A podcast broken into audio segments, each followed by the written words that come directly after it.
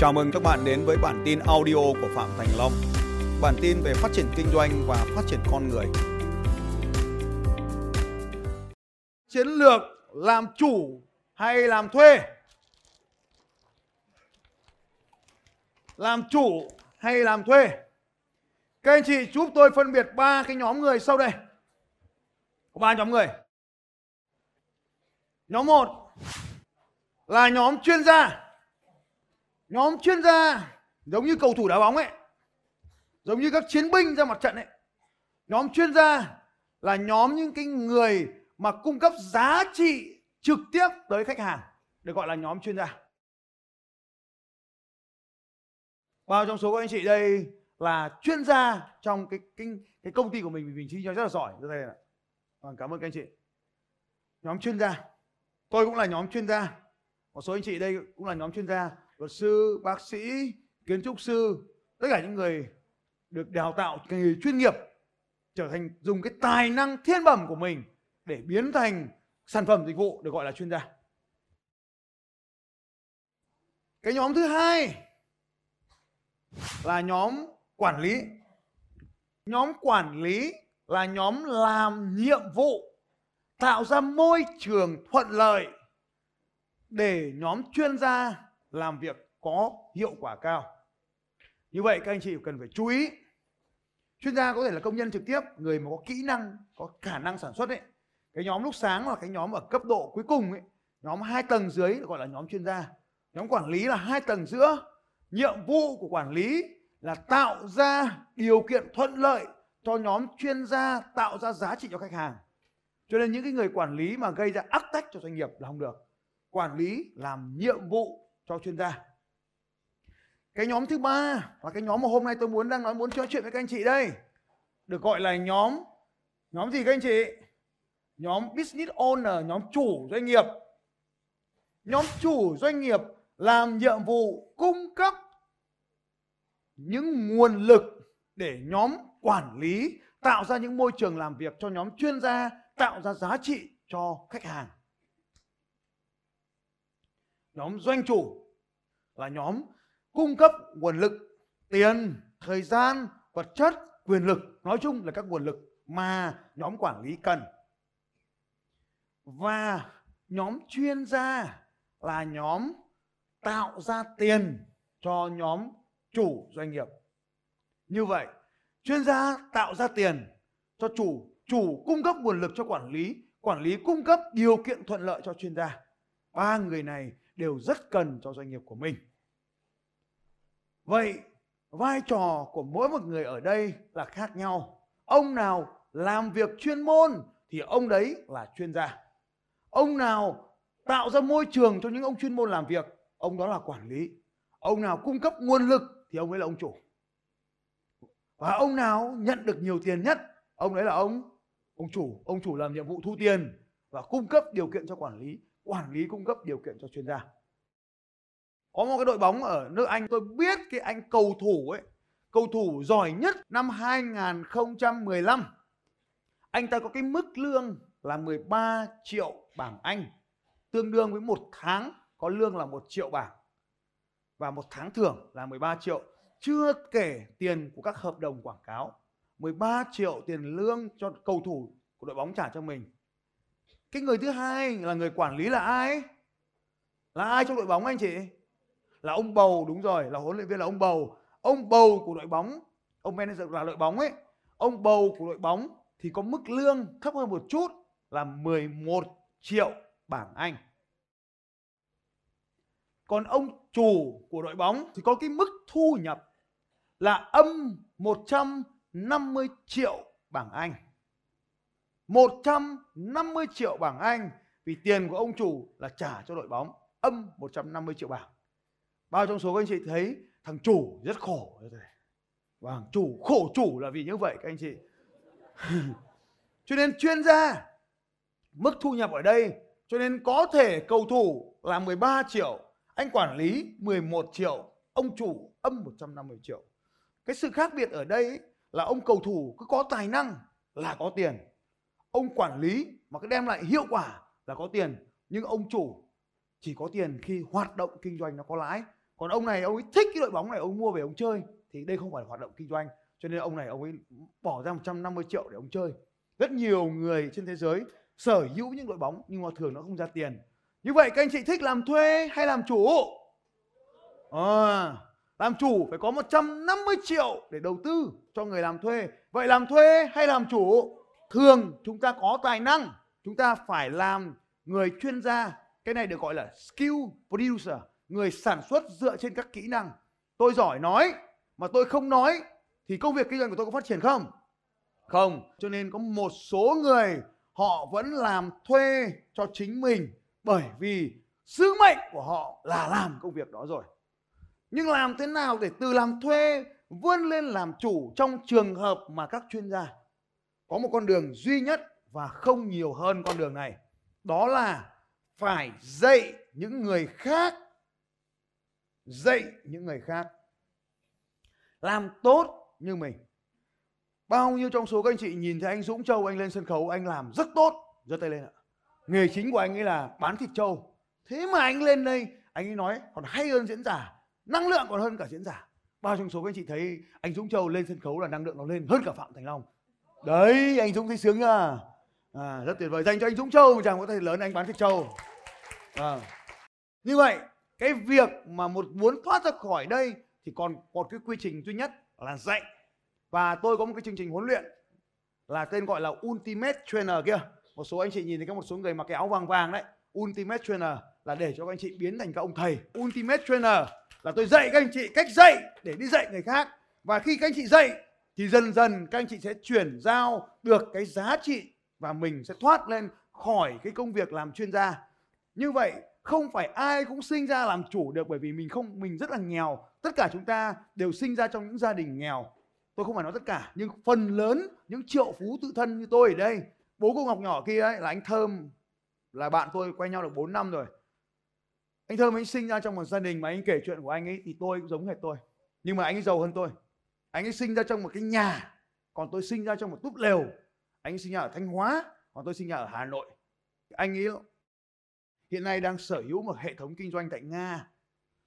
Anh tại nga cỡ như anh vượng ấy kiểu kiểu như vậy. Nhưng bây giờ vẫn kinh doanh.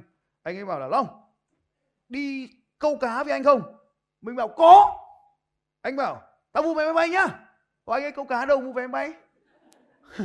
Anh bảo, sang nga câu về hôm về đến mua cá hồi rồi đi. Mình đi không? Mình bảo anh em từ từ có lớp. Vậy có lớp thì là mình làm là gì đấy? Mình phải đi dạy và làm thuê. Nên là anh chị biết rằng là tất cả chúng ta khi mà khi các triệu phú tự thân ấy, họ đều bắt đầu từ tầng chuyên gia lên trước các anh chị. Phải tự tay mình làm hết. Anh thơm anh ấy kể tôi như là khi mà còn bé anh ấy phải ăn chanh với lợn ở đây không phải mình anh anh săn, anh chanh với lợn đâu. Tôi biết ở đây có rất nhiều người đã từng ăn chanh với lợn, những người thế hệ tuổi tôi này. Tức là cái cái nồi cám lợn thì nó sẽ cho vào đấy những đầu mẩu khoai lang cộng với củ khoai nước lứa nước cho vào trong cái nồi đấy nấu lên. Xong trước khi đổ cái nồi cám đấy cho lợn thì sẽ vớt những củ khoai đó mang ra giếng để rửa sạch cái cám lợn đi. Không, mà không phải cám lợn như bây giờ các anh chị. Đó nó gọi là bỗng rượu hèm rồi nước gạo chua ngoét lên đấy mùi cực kỳ đặc trưng. Mỗi khi tôi ăn những cái củ khoai mà tôi đi, hoặc đi, bây giờ tôi quay trở lại đi những vùng quê mà ngửi thấy cái mùi hèm đấy, thì tuổi thơ dữ dội nó sẽ quay trở về rất là nhanh. Nhà nghèo như vậy, cho nên khi tôi bắt đầu làm doanh nghiệp của mình ấy, năm 2001 tôi nghèo đến mức không mua đổi cái máy tính đầu tiên các anh chị. Mình làm luật sư, mình làm văn bản cho các doanh nghiệp, mà mình không có nổi tiền để mua cái máy tính. Cái máy tính của tôi tôi xin bố tôi được một ít thôi, nhà nghèo, xin được một ít còn một lại một ít vay ông anh anh chồng của chị họ thôi. Anh ấy làm những cái dịch vụ tôi cũng làm cho một số khi mà anh chị yêu nhau tôi cũng giúp anh chị được rất là nhiều việc. Cho lúc mà tôi bắt đầu ra đường tôi vay tiền anh ấy thì anh, anh cho tôi vay 2 triệu. Năm 2001 vay 2 triệu nhiều lắm các anh chị. 2 triệu cái máy tính tôi còn nhớ là 8 triệu. Tôi xin được bố tôi một ít vay anh tôi một ít loanh quanh một ít nữa thì may được cái máy tính đầu tiên cho cái công ty luật gia phạm lúc đó. Mua xong cái máy tính thì không đủ tiền mua cái máy in. Cho nên tôi phải thường xuyên hàng ngày copy vào cái đĩa mềm xong mang ra hàng photo để in. Xong rồi nó in, nó sai một cái chữ ở trên cái bảng in đấy, một cái điều lệ doanh nghiệp nó sai một cái chữ. Phòng đăng ký kinh doanh ngày xưa có cái cô tên cô bống, không biết các anh chị có biết không? Cô bống cô lại trả hồ sơ về. Tôi lại ra hàng in thì cái đĩa mềm nó lại hỏng mất. Lại ngồi gõ lại từ đầu, trời ơi. Mùa hè nó nắng, nó nóng, nó chẳng có điều hòa, chẳng có gì, có mỗi quạt trần. Quạt trần tôi cũng phải mua. Chẳng nghèo thế. Xong rồi mồ hôi một kia nó ra nhưng mà sau 3 tháng thì tôi cũng trả lại anh tôi được 2 triệu. Cộng thêm, tặng thêm 2 triệu, cộng thêm 2 triệu nữa. Hồi mình chơi đẹp thế. Lãi 100% sau 3 tháng. Tặng thêm một cái điện thoại StarTac V. Hồi đó, oách cực luôn, oách nhất làng StarTac V. Anh tôi hỏi anh tôi anh tôi bảo bây giờ tôi chẳng cần gì, tôi thích cái điện thoại StarTac V. Thế tôi cũng ngon men, tôi đi mua cái StarTac V. StarTac V 2 triệu 2 tặng anh thôi. Vay 2 triệu, trả lại 2 triệu, cộng cái điện thoại tắc đó là cái hợp đồng tín dụng để gây uy tín đầu tiên trong cuộc đời của tôi sau 6 tháng sau, tôi cũng đã mua được máy in, tôi cũng mua được cái laptop đầu tiên trong cuộc đời của tôi, quách cực kỳ. Rồi tôi bắt đầu bán được tiền đi sau 3 năm, tôi bắt đầu 2003 hơn 2 năm tôi bắt đầu mua được ô tô bằng tiền vay ngân hàng, cộng với xin bố mẹ, xin một ít. Và cứ như vậy, doanh nghiệp của tôi lên dần. 10 năm sau, tôi vẫn làm kiếp chuyên gia, cho nên doanh thu của tôi chỉ loanh quanh trong 3 triệu đồng thôi. Mình làm chuyên gia, mình sẽ làm tất cả nghe điện thoại, cho nên tôi bây giờ nghe điện thoại giỏi lắm. Tôi nghe điện thoại cực kỳ mượt. Lập website quảng cáo. Tôi tự mình thiết kế quảng cáo trên báo mua bán các anh chị. Làm mọi việc. Rồi tôi là, gọi là, chuyên gia. Và lúc đó cái suy nghĩ của tôi thế này. Mình làm giỏi này, bọn kia biết gì mà làm. Cho nên mình cứ thuê bọn nó vào. Ba bữa nửa tháng nó lại, anh ơi, nhà em có việc, anh cho em nghỉ. Anh ơi, em ờ, rất dạ, anh rất tốt, nhưng em rất tiếc cứ anh ơi, liên tục như vậy, hết lứa này đến lứa khác, mình nó cứ vào, xong mình dạy nó, nhưng nó cứ ra phát, nó lại mở cái doanh nghiệp y chang mình, cạnh mình, lấy tên giống mình, và sau đó công ty của nó giống hết công ty mình, khách hàng của mình sang thành khách hàng của nó. Lần lượt lần lượt lần lượt như vậy. Tôi tạo ra khoảng 150 chủ doanh nghiệp tương tự như tôi tại đất Hà Nội này sau 7 năm. Kỷ lục thế giới. Vì tất cả những người giỏi đều mắc phải bệnh ngôi sao vợ mình nó còn đòi bỏ mình. Bố mẹ mình không thèm nói chuyện với mình. Anh em nó chơi với nhau trừ mình ra. Vì mình giỏi quá. Mình giỏi thì mình bắt đầu dùng ngôn từ của bọn giỏi. Bao số anh chị đã từng trải qua cái tình cảnh giống như tôi ạ. Cảm ơn các anh chị. Cứ đến ngày tết bọn nó bảo anh ơi nhân đây em cũng cảm ơn anh cho em cái tháng lương thứ 13 nhưng mà thôi sau tết thì em chắc ở lại quê. Cứ, cứ thằng nào ở lại quê ba bữa nửa tháng thấy quảng cáo của nó bên cạnh mình luôn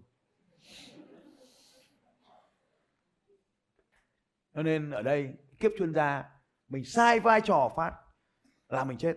Vậy thì quyết chuyên gia ở đây, khi mình làm chuyên gia thì mình không thể có được ai làm việc cùng với mình, các anh chị. Ở cho nên khi chúng ta làm chuyên gia thì chúng ta cần phải rút dần về làm quản lý. Người quản lý ở đây là người tạo điều kiện cho các chuyên gia khác làm việc cùng với mình người quản lý là người tạo ra những chuyên gia khác.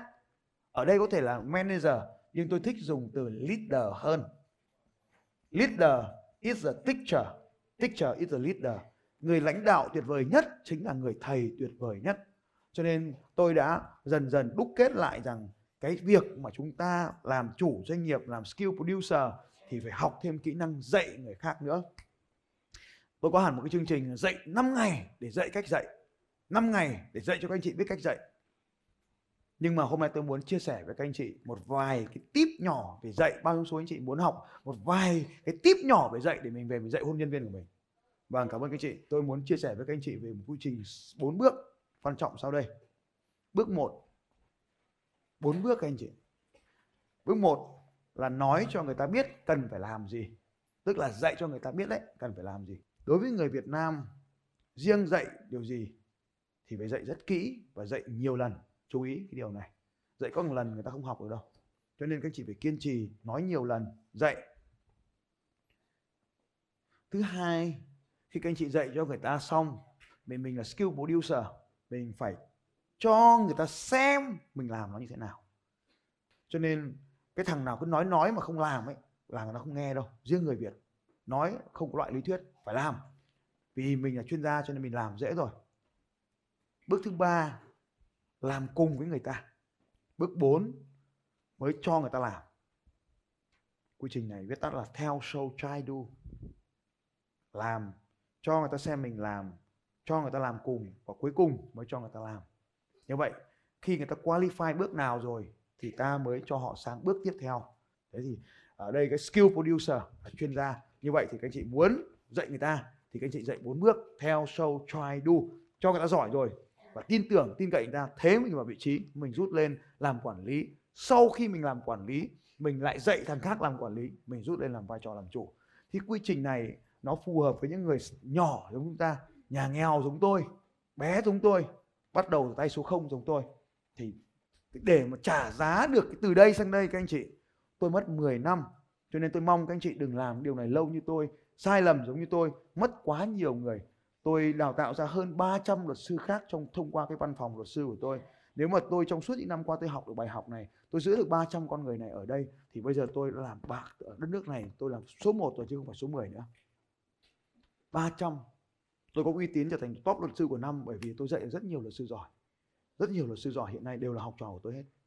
Học trò từ công ty luật gia phạm ra thì tôi biết đấy những anh chị mà làm skill producer những người làm chuyên môn chuyên gia ấy, đều mắc phải cái sai lầm giống tôi thì hôm nay các anh chị nào ở đây mà làm được những nghề nghiệp chuyên nghiệp thì mong các anh chị là muốn giữ được người thì mình phải tạo điều kiện cho các chuyên gia làm việc hướng dẫn cho các chuyên gia làm việc